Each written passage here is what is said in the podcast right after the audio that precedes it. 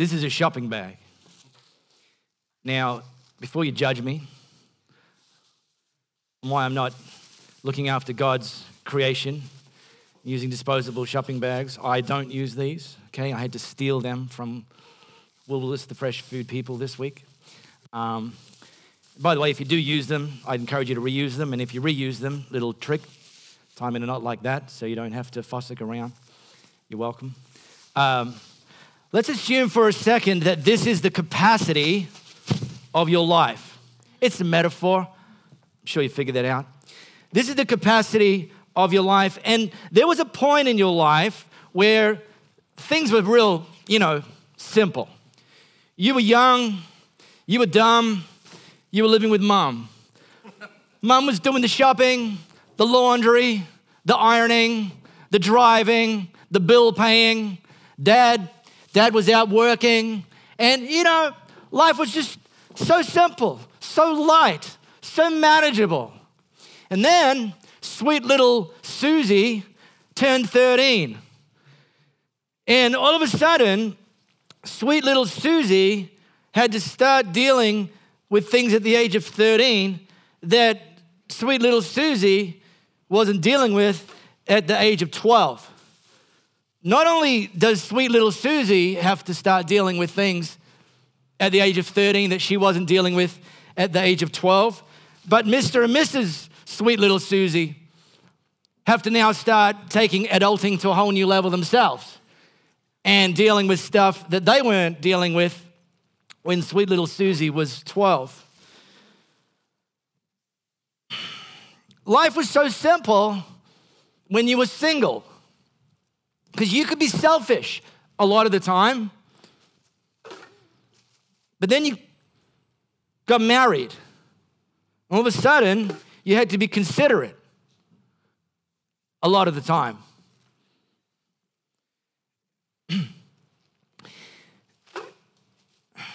and you did this thing that you married somebody that's different from you, and they come from a different cultural background, and they have a different personality, and, and, and they see the world differently. Things that you assumed to be the only way that things were, you discovered that they are the only way that things are. And, and that caused tension, and that caused friction. And, and there was days when being married wasn't fun anymore. Some of you, you, you lost your job. And the, the ease with which you were paying your rent, your mortgage, your bills, your school fees, it wasn't so easy anymore. Now, you know, we're pretty good as humans. We're adaptable. We, we, we have this thing that are called coping mechanisms that we develop as our bag gets heavier and heavier, as our capacity to handle things gets tested. We, we, we sometimes learn that you can, you know, go a little bit longer, hang in there a little bit stronger by gripping the bag with two hands. How you like me now? You, you can, you've even figured out that you can change hands for a period of time. Let the other one recover. You, you've even figured that you can even take time where you can ignore some of the pressures, put down the bag, and pick up the bottle. Put down the bag, pick up the girl. And for the time that you've picked up the bottle or picked up the girl, mm, you can ignore the bag. That's heavy and maybe feeling like it's starting to break. But when you get to the end of the bottle or the end of the night, while you're doing the walk of shame, you come back and discover that the bag's still there and it's still heavy. And like it or not, you got to pick it up again.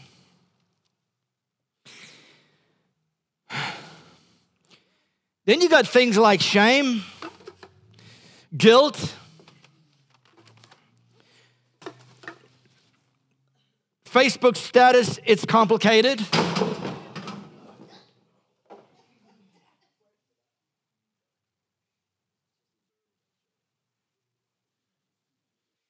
See, some of you right now are feeling like your capacity is at its limit and you're struggling to carry the load on your life. And then I'm pretty sure for some of you, this is what your life looks like right now. The bag's broken. We're pretty adaptable. I wear contact lenses, obviously. Wouldn't want to hide this from the world. And, um, and uh, I went to my optometrist about six months ago to get some new contact lenses. And it's a new optometrist for me. I, would, I, I did go to Specsavers. So, and, um, and shout out, did a good job. So she had to, you know, weigh and measure my eyeballs and all the sort of stuff they do um, to fit me for contact lenses. But it's still a little bit of a mystery when they outsource them to get manufactured. And I have the hard ones, the gas permeable, they're, they're rigid, okay? Anyway. Um, and it's not till they come back to the, sh- the shop and the optometrist plops them in and you, you know, test them out um, eh, that they, dis- whether they discover whether they're exactly right with the curvature and the this and the that or not. And, and uh, these are pretty good. Good, good. So I said to Michelle, the optometrist, yep, look, I like it. It's fine. I only live one kilometer. Uh, how difficult can it get navigating my way home? I, I, I should be fine. So I get home. And she, she, she asked me to come back in a week's time just to kind of then come back. How's it all going? How they settle down, all the rest of it. Come back a week later. How's it going? I said, yeah, pretty good, pretty good. Uh, just sometimes struggling just to kind of look at a screen, you know, computer, iPad for, for any length of time. She said, oh, yeah. She said, I can fix that. Here's what I'll do I'll just adjust one, because my balls are different uh, strength. One's completely blind, the other one's only half blind. Uh, we'll adjust the strength of this one um, and if you swap that out, you, you won't really notice during the day. And, and, and in fact, it'll be about 1% to 2% better looking at the screen. And I said, Cool, it's great. Uh, she said, Yeah, we'll call you when it comes in. You won't have to pay for it. You just give us back this one. We'll give you the new one. It's all paid for already. And I'm like, That's good. Anyway, that was six months ago. And uh, I go past that optometrist probably three to four times a week and I've already paid for the contact lens, and they've already phoned me to tell me that it's in. They, in fact, phoned me six months ago to tell me it was in, and then they phoned me three weeks later to remind me that it's in. And I haven't been in to pick it up. And it's not because it's inconvenient. I walk past this store three to four times a week. It's because I'm just, I'm, I'm good, coping. I haven't got the best, but, you know, it's, it's, it's pretty good. I mean, you know, it's pretty good. And that's how we can get with life sometimes. We learn to cope. But I tell you another problem is another problem is we don't like showing people that our bag's broken. We don't like admitting it, but we sometimes don't like showing it. And I'll tell you another problem is there are some churches where you're not allowed to walk around with a broken bag.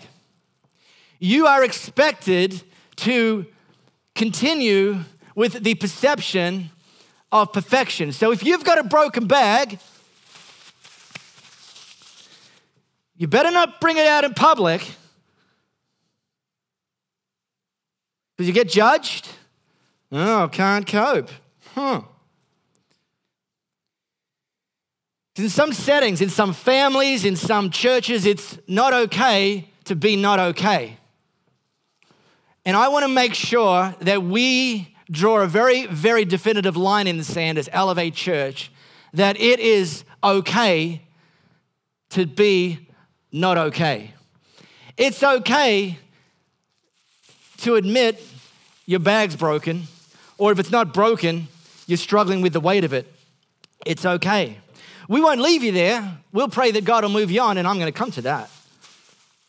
But you don't have to hide this. You don't have to apologize for this.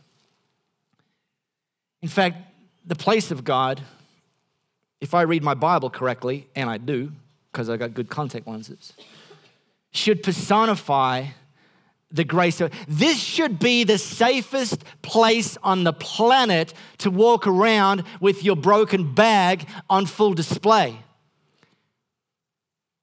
I'm going to teach you how that works this morning. That, that this, you know, we don't have to tell everyone everything, but we should feel safe telling some people everything.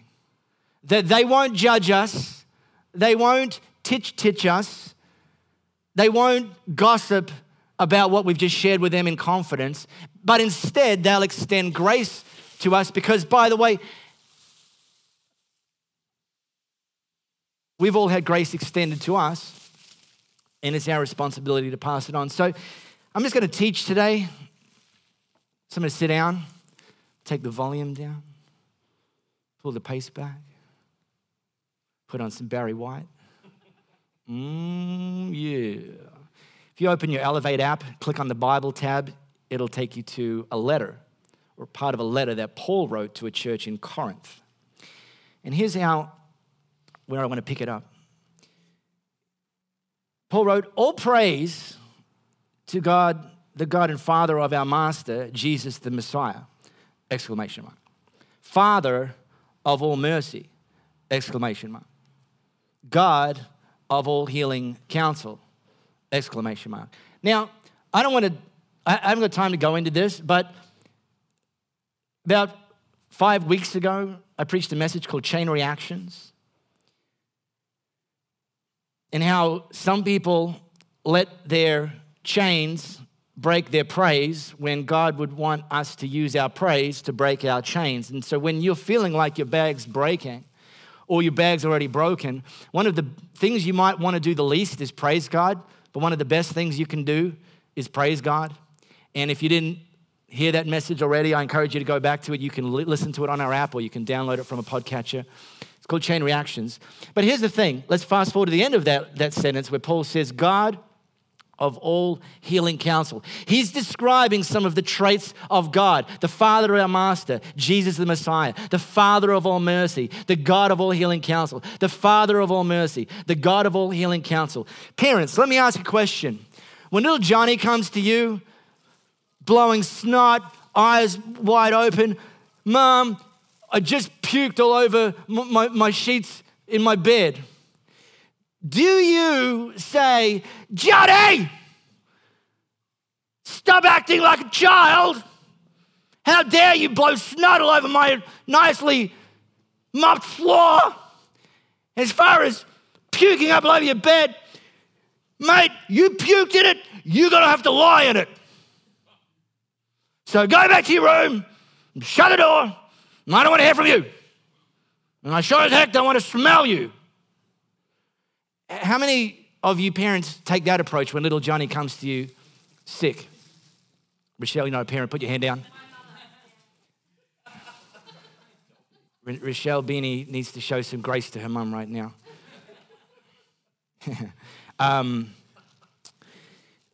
my experience having parents and my experience observing parents is I don't know any good parent that acts like that. I don't know any loving parent that acts like that. In fact, the loving parents that I know, when little Johnny comes to them sick, fall over themselves to try and help little Johnny get better. They will even clean up little Johnny's mess. They'll, they will do anything. They will wait for hours and hours at the, at the doctor's surgery or the hospital emergency room in the commitment that Johnny will get better that they are in that moment mirroring the characters of God, that He's the Father of all mercy, not all judgment. He's the God of all healing counsel. He's not mad at us when we're struggling, His default is healing. Paul continued, He comes alongside us when we go through hard times. Did, did, are you reading that with me? Can you see the, the posture? He, he doesn't get up in our grill when we're going through hard times. He comes alongside us. If, if we understand where God stands when we're struggling, it, it makes all the difference. Before you know it, He also brings us alongside someone else who's going through hard times so that we can be there for that person just as God was there for us. You see, I've discovered that the, that the only thing worse than being alone is being with people but feeling alone. Feeling like nobody understands, or, or worse, feeling like you can't bring your broken bag out because people are going to judge you. You don't feel safe. And so you hide the bag. It doesn't solve it, it doesn't get rid of it. In fact, it often makes it worse. I ride a Vespa. And on the front of my Vespa, shout out to Nick Willits, the Victoria Park boys with the scooters. On the front of my Vespa is a little hook at the front of the, of the, of the seat. And um, when I do the shopping, which is all the time, uh, I have to take the shopping, and sometimes it's one bag, or, but sometimes it's multiple bags. I, I, think my record is, is about 12. And, and, and, and, and I have the 12 bags, and I put my feet up, and my knees stick into my cheeks and I scoot. It's only a kilometer. It's pretty hilarious. Um, it's probably illegal. But what happens is, see, if you've got a car, you take your shopping, you, you, put it in the back seat, or you put it in the boot, or you put it in the hatch, and you just nestle it there. You could go four wheel driving. Yeah, maybe it'll bounce around a little bit, but it'll essentially get home with you, right? In fact, by the time you put it on your, on your back seat, or the, the bag's somewhat superfluous. Yeah, you might have to gather. It. For me, the bag is not superfluous. If my bag breaks when I'm scooting home, there's a problem. I'll lose my shopping. So, the clever people at uh, my grocery store, they do this thing that's called, it's even got a name. It's not a very clever name. I mean, it's clever, but it's not like, I'm surprised they thought of it. It's called double bagging. And do you know that by simply double bagging, these are still equal, equally as flimsy as each other, but by double bagging them, the potential for me to lose my shopping because my bag breaks on the way home is significantly reduced. Well, do you know that when you read this instruction about what God does, what His best is when we're struggling, His best isn't for us to change hands when the bag's getting heavy. His best is not for us to keep just coping and putting up with it. His best, by the way, isn't, even though you might have a theology when you walked in here this morning, to merely come alongside you, just Him, although that's pretty good in and of itself. But He says, not only does He come alongside you, He, he starts to double bag, He starts to triple bag. He, he starts to bring people around you that can help you make sure that your bag is stronger than it would be if it was just you and your flimsy bag. This is the picture of the church.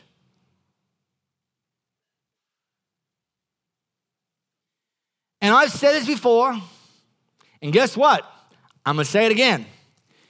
We are called to follow Jesus for ourselves. Your parents or your grandparents' faith is not what's gonna get you a relationship with God.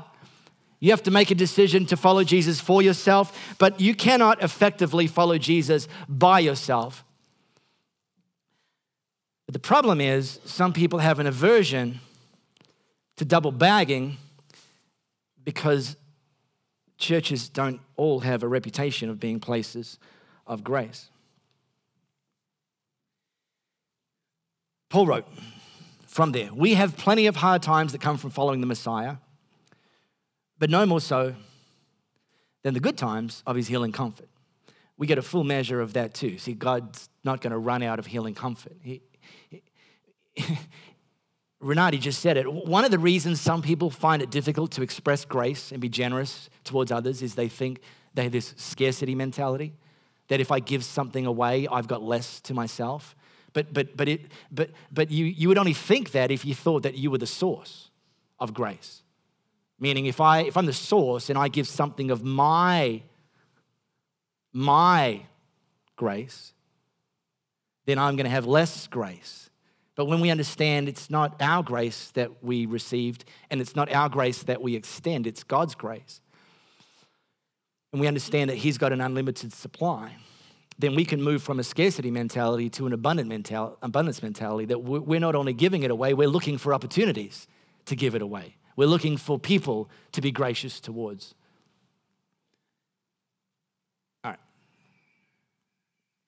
Verse 6 When we suffer for Jesus, it works out for your healing and salvation. If we're treated well, given a helping hand and an encouraging word, that also works for your benefit, spurring you on, face forward, unflinching. Your hard times are also our hard times. When we see that you're just as willing to endure the hard times as to enjoy the good times, we know that you're going to make it, no doubt about it. Here again, Paul's recognizing that everyone goes through hard times. And, and, and even when we see your hard times, we're not put off by that. We're, we're going to continue to, to do life together, to be encouraging, to be gracious towards you. We don't want you in the dark, friends. you know, sometimes you read about these Bible heroes, and you think, well, it was easy for them because they didn't face any hard times. You know, like you can write all this really fanciful, grace filled, encouraging stuff. You know, God bless you, buddy. And, you know, because, but, but what do you know? You know, well, this is what Paul knew. We don't want you in the dark, friends, about how hard it was when all this came down to us in Asia province. In fact, in fact, it was so bad that we didn't think we were going to make it. They had a near death experience. And all they were doing, by the way, was just trying to tell people about Jesus. We felt like we'd been sent to death row, uh, that it was all over for us. Some people would struggle to understand that this is in the Bible, that Paul, the sort of heavyweight champion of the early church, faced death for telling people about Jesus. Well, he did, and, and it flies in the face of some people's theology, of some people's worldview. It's a cultural fairy tale, not even just a church fairy tale, a cultural fairy tale that bad things only happen to bad people. That, that if you've got something bad happening to you, it must be because upstream you did something bad, and because you did something bad upstream, obviously, something bad's happening to you and you deserve it. That's a cultural fairy tale because bad things happen to good people. There's a church fairy tale that if you follow Jesus, nothing bad will ever happen to you. Uh, that's a fairy tale. Um, I've even heard people say that if you follow Jesus and something bad happens to you, it must be because you sinned. Now, most sin does have consequences. It's the reason God tells us not to do it because you damage yourself and you damage people around you. But to sit in judgment about people who are experiencing some challenges in their life and go, hmm, honey, I wonder what they must have done. I wonder what sin they committed. Hmm. Is not God's best. There's also a church cliche that God will never give you more than you can handle. And uh, I've already preached on that twice this year. This is so prevailing in our society. I preached on it in January in a series called God Never Said That. God will never give you more than you can handle. Well, you said it, but God didn't. So I'm going to listen to Him. Uh, so you can go back and listen to that, by the way. I also preached on it a couple of months ago, a message called Making Friends with Frustration. And we track our podcast numbers, and Making Friends with Frustration is the most listened to message in the history of Elevate Church. Seems to me that a lot of people are feeling frustrated and want to know what to do about it. But the reality is, God does give you more than you can handle. In fact, this is what Paul went on to write. As it turned out, God giving us more than we can handle, having a near death experience, was the best thing that could have happened. Because instead of trusting on our own strength or wits to get out of it, we were forced to trust God totally. Oh. but not a bad idea since he's the God who raised the dead. Let me ask a question. How many of you have, well, maybe not recently, just ever, how many of you have ever raised someone from the dead? Just hands up, honestly. Anyone? Graham, put your hand down. Anyone else that's, is it? So, so here, okay. Well, I, no, my, me neither. just, no. Okay. So none of us have ever raised someone from the dead. And yet,